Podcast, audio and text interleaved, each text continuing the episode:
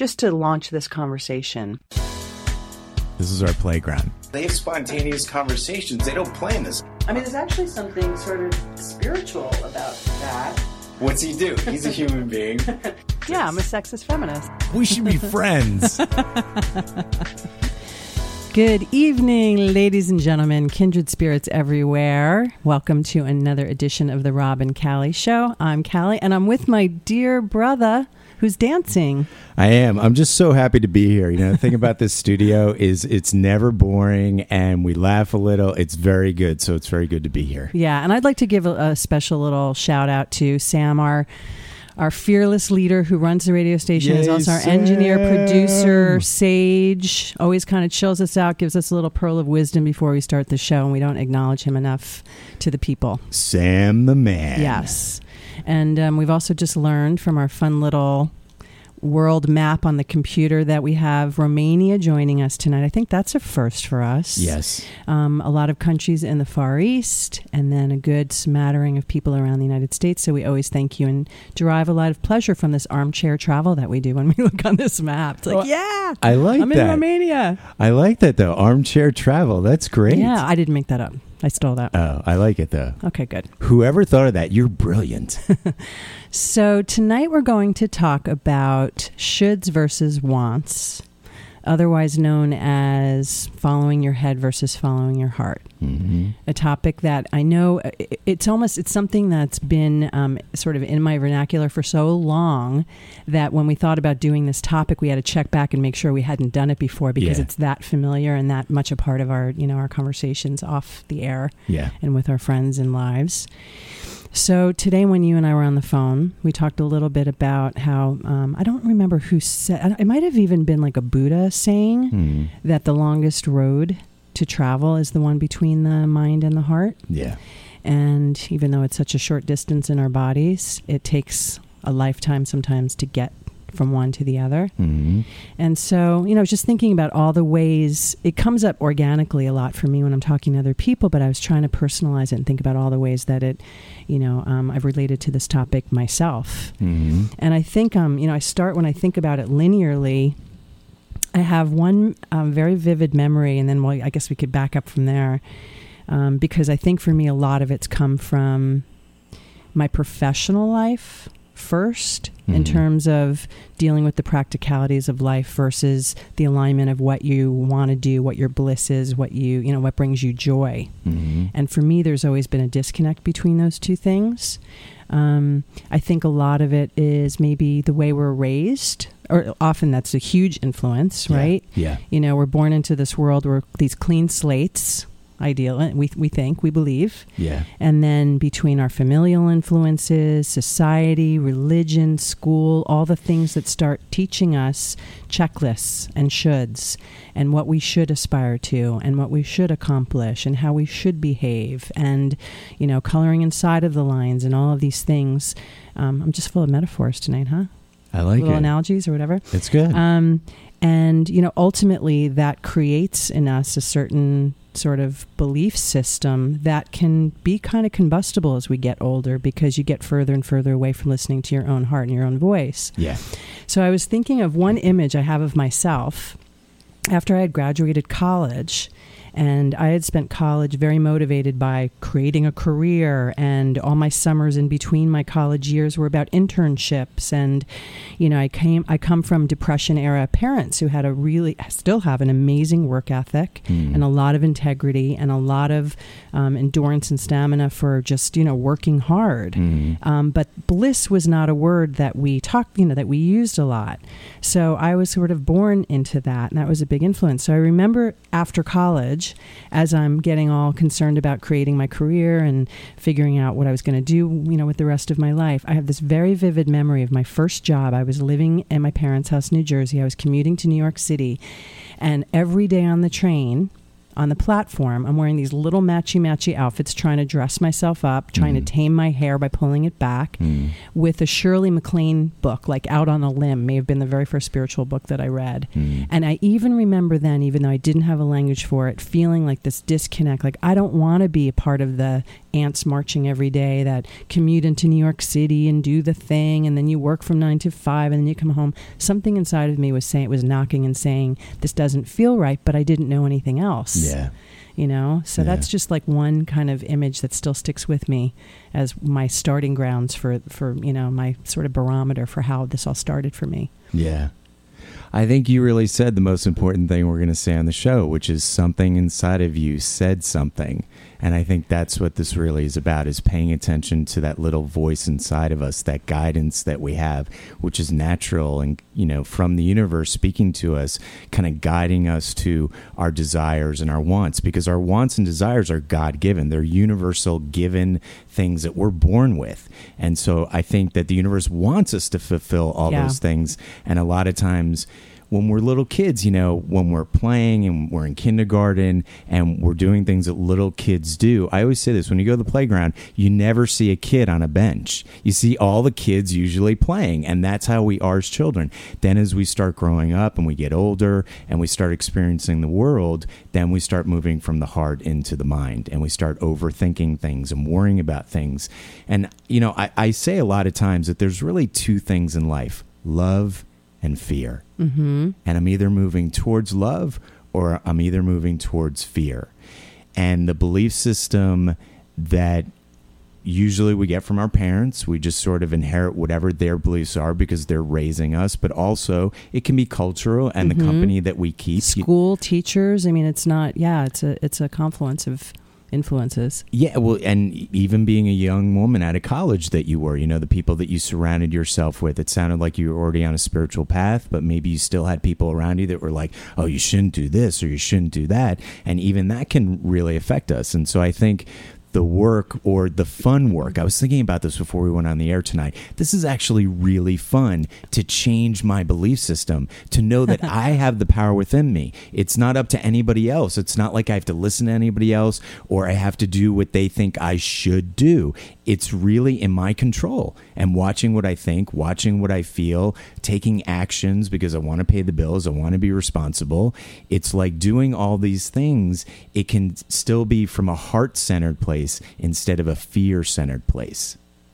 Amen, brother. Thank you and good night. And that's a wrap. and scene. that, that was a quick show, everybody. Um, we'd also like to remind everybody. We'd like to invite Oh, you to right. give us a We're give on us the a air, call we? If you want to. We have so much fun. We don't, you know, we forget that everyone else is uh, with us. Um, but we'd love to hear from you if you want to share any stories, ask any questions. Voice any concerns. Um, 877 480 4120. Please join us. Why are you laughing? I just am. It's one of those nights, you know? yeah, I'm a little. Hi- I'm. A, I said to you before we start. I'm a little. I'm a little hyperstimulated today. There's Yeah. just a lot of energy in the air. And Yeah. planets in retrograde and all kinds of things we can blame it on. But there's a lot of swirling stuff going on, right? Yeah. It's not just me, is it? No, Am I alone in this? it's like hang on to your armchair and listen to the radio. and put your seatbelt on. Um, yeah, I used to joke. I mean, well, half-heartedly joke. You know, I think about me and, and so many people I know. It's very standard and common that we get locked or stuck in something Mm-hmm. um, for a lot of re- you know inadvertent, innocent, well-intended reasons, relationships, situations, jobs, whatever it is. Um, and then often, you know, and I know so many people. Then you know they wake up that you either you get locked in. I, I'm thinking of people that I know, um, you know, uh, young people that have a checklist that they are concerned with getting married and having having children at a young age because that's what you do and that's Yeah. what you should do. Beyond the Mhm. fact that that's a true desire, so they think, Mhm. but they don't know their themselves well yet. I thought I should do that. yeah, I did. So did I. Like when I when I got to thirty, I'm like, oh my god, like I don't have a girlfriend, I'm not married. Yeah. How am I gonna have kids? Yeah. Like I had this whole thing. And then, you know, I started to really think about it. I'm like, I'm all right with that for now. you Yeah. know? But it's also like when it doesn't happen, you keep moving the finish line like a few feet in front of you because you kind of have to, you know? And so, um, you know, I think of like young people that I know that um, have children, um, got married to the wrong people very early on, and now they're like in their early 30s and Yeah. they're divorced single parents and dealing with starting all over again, Yeah. but with the extra, you know, res- huge responsibility of trying to do that and only starting to maybe think, wow, I need to look inward and see what makes me happy instead of following my mind and checklist, which told me to do X, Y, and Z. Mhm. And then I think about so many stories. We were talking about it before we went on the air tonight. People that um, pursued money, which, you know, hey, I love money too. I love the freedom that money buys. I have nothing against money Yeah. and um, but pursue professional careers solely for that reason. And then they get locked into these fancy jobs that on paper and in their pockets are really lovely but they're spiritually void and empty or it's at the expense of relationships. And then they wake up one day and then they want to you know they let go of all that. And luckily they have the resources to do it. And then they get onto their spiritual path and can disappear into India for a few, you know for a few years which sounds lovely. Yeah. um, but I think, and then I always joke, you know, those are the people that end up on the talk shows that have paid my rent for the last 30 years, right? Right. Um, but, you know, I think that it's just so important. Like you said, it's fun. To, you know, once you give yourself permission, Mhm. again, to realize that it doesn't have to be scary. And I can personally attest to the fact that you know money has always money concerns have always dangled in the back of my head and who for who you know for who don't don't they Right. most people they do Right. There's the raw practicality of life paying the bills feeding yourself mortgages children all the obvious Right. um, and so that's a very legitimate thing and often the question is well easy for you know somebody with resources to say i'm going to follow the spirit i'm going to follow my heart because you don't have to worry about x y and z Yeah. but I like to to your point just now. I have in the last two years in this transition that I've been in professionally, where I've struggled a lot with trying to find work, and I've struggled a lot with my fi- you know with um, money woes, Hmm. and I was continuing to follow my head and the fear, and just reflexively throwing out anything that would stick to pursue the same types of jobs I've historically had over the years, many of which didn't really warm my heart Hmm. but because that was just the obvious thing to do, the Mm. practical should thing to do. Hmm. And they didn't stick. Yeah. And I remember actually coming in here and talking to Sam about it. And he said, Well, maybe you don't really want those. And I thought, Well, there's a concept, you Yeah. know? And he was right. Um, and what happened is I've been shifting and just trying to summon up the chutzpah and the, you know, or the cojones, the brave, the courage to just get back to my heart. When that happens internally, all the outside circumstances align with it. I promise it happens for whoever's listening. It really does. You think it should happen in reverse, Hmm. where you sort out your external and then your internal kind of catches up. Hmm. But if you make the decision and just sort of have the balls and just relax into it, it really does show up. yeah. Because our outside world is a complete reflection of what's going on on the inside. Yeah. And it is fun. Yeah. Yeah. And it's like we can, we have choices and we can make really great choices for ourselves that feel good instead of scaring ourselves all the time. You know, I, I say that worry is just using our imagination in a negative way. And when someone's like, you know, I should do this, I should do that, they're usually worrying a lot about negative things that haven't even happened. And I got to tell you, most of the time in my life, whenever I've done something that I think I should do, rather, and I'm not talking about walking around all the time doing everything I want to do, but I'm talking about in general, when I've been motivated by, oh, I should do this or I should do that, it doesn't work out, especially in career. You know, I've tried. I've tried to do things that I thought I should do, and as far as have a nine to five professional career that looks like everybody else sometimes, and it just doesn't seem like it's it's been my path. So with that, we're going to take a break. We'll be right back.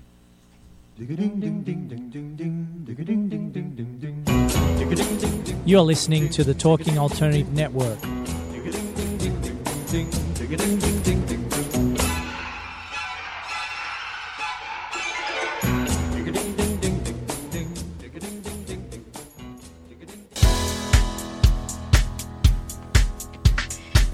Hey, everybody. Hey everybody, welcome back to the Rob and Callie Show. You caught my I, bug. I was a little early on that one, so uh, yeah.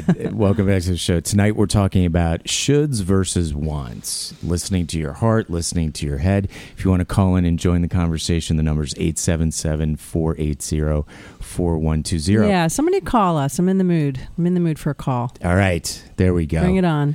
So I wanted to talk about something that really inspired me, and I think it really aligns with the topic tonight. And on um, Sunday, I was watching Oprah's Super Soul Sundays, which I never really watch a lot. I've heard great things about it. Yeah. And sometimes when I'm flipping through the channel, if I got nothing else to watch, I put that on. And she just happened to have on Norman Lear. Yeah, you told me. Oh my God, this guy, he's like 93, and the whole interview, he seemed like he was 40 years old. I mean, just he looks great for his age. He's so eloquently young in the way he talks, and he's still so teachable and humble and learning from life, and he's really spiritual. And he just had so many morsels of wisdom to offer, but especially on this topic about doing what you think you should versus what you want. And he talked about the history. For people who don't know, Norman Lear created All in the Family. Mm-hmm. He created The Jeffersons, and he created Good Times, which was my first favorite sitcom oh when my I was gosh, a kid. he ra- he raised us. yeah, beyond he did. our parents. Yeah, he did. And All in the Family, like Archie Bunker, reminds me of my grandfather. Oh, boy. And what in a good way though. He's just this cigar smoking guy in the '70s, and you know we'd sit around and play gin, and he's just uh, he's just you know one of my favorite people. But uh, and my grandmother was kind of like Edith, like running around making food for everybody, and just they had very similar personalities to the two characters on that show, and um, yeah, so great. But Norman Lear created these shows in the '70s at a time when it was a very volatile country. There was a lot going on with the Vietnam War. The economy was terrible. Yeah. People were running around scared all the time. There was a lot of division between a lot of different people.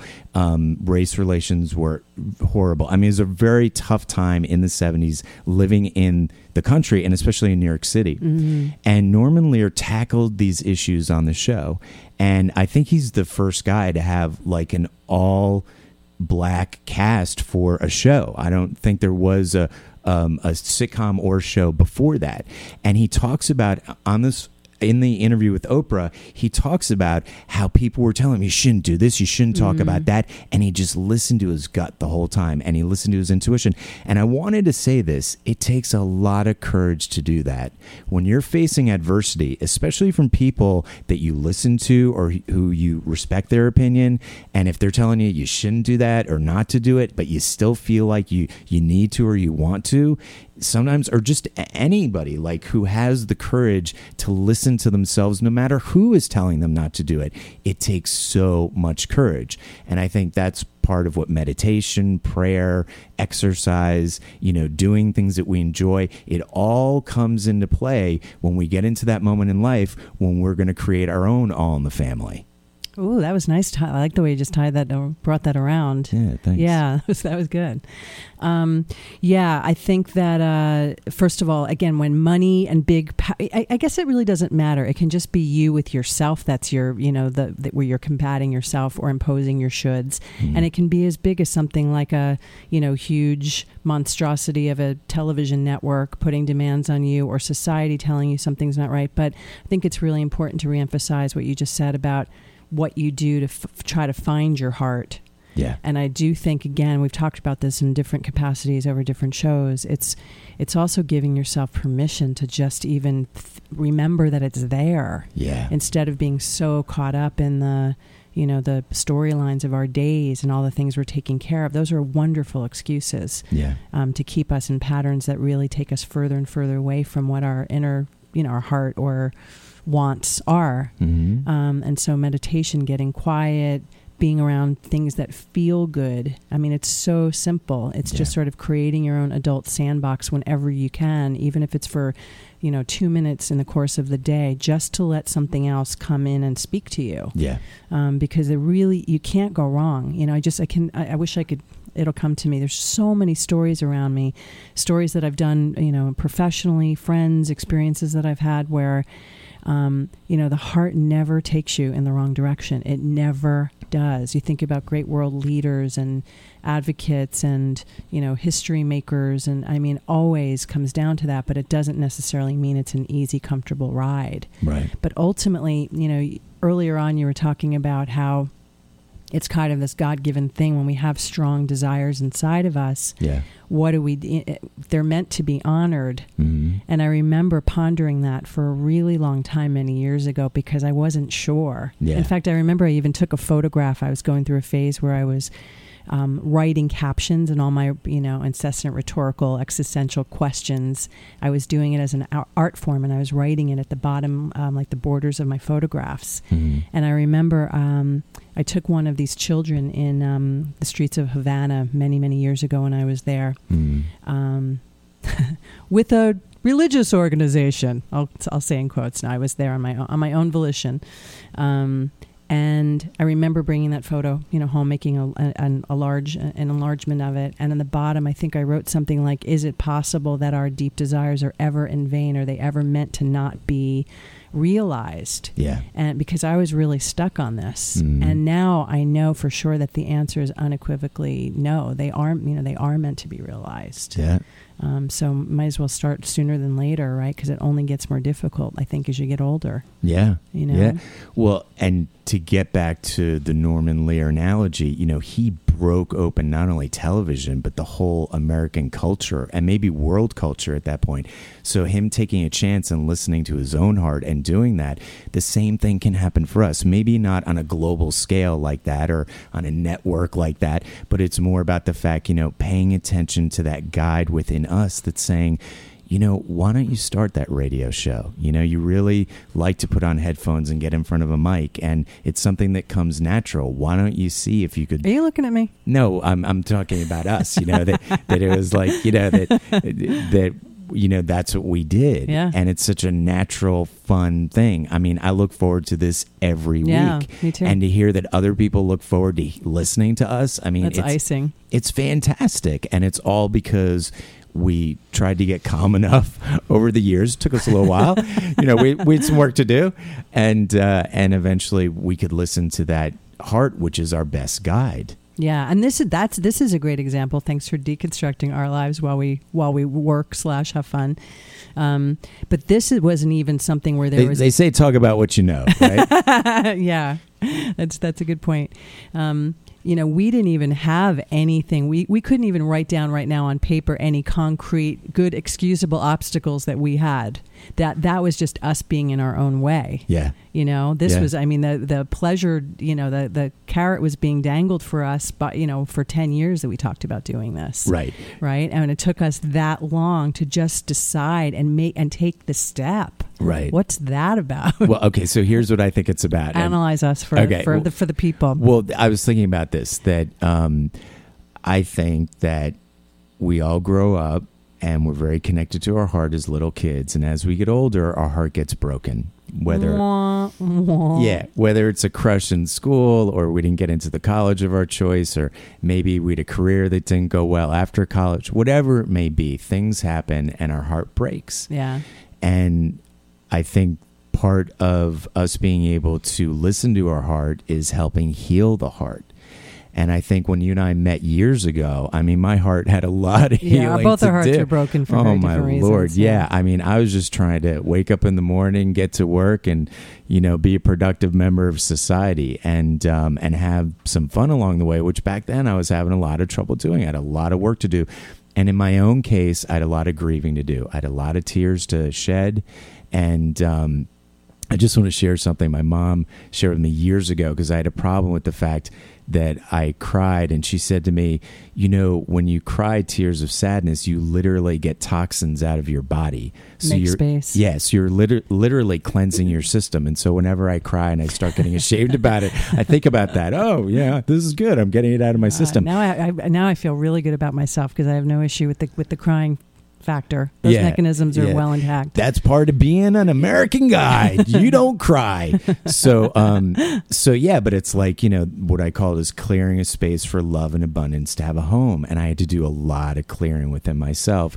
to be able to do a show like this and just giggle on the air, just laugh on the air at nothing. It's like that took a lot of work. So I think part of it is the fact that I've tried to do a lot of things in therapy and support and friends and just, you know, girlfriends along the way that have helped me heal my heart. The heart is the way, you know. Um, and um, I two people um, that come to mind right now that are just worth mentioning for anybody who's interested in reading about just the validity of what we're saying from people that are probably more you know tried and true than than we are on some level, like um, that have been talking about these concepts for way longer. Um, Gregg Braden, who's a very interesting um, man, a scientist by um, trade, and then grew more into the metaphysical realm, and um, just a brilliant leader, thought leader, writer. Um, he's done really cool experiments that have to do with measuring the power of the heart. Um, one that quickly comes to mind, I don't want to butcher this, I'll just give you the abridged version, had to do with after 9 11 when they were measuring. Um, I don't remember if it was a group of people grieving, taking a moment of silence. It had something to do with that. And they did something where they could actually quantify the energy of um, people thinking from a heart place, feeling something collectively. And Mm. there are quantitative scientific um, results from that that are really interesting. The other one, again, always one of my favorites, Don Miguel Ruiz, because I'm still in the middle of this damn autobiography that I'm addicted to and can't quite like finish. You mean the one Um, you use as a The doorstop?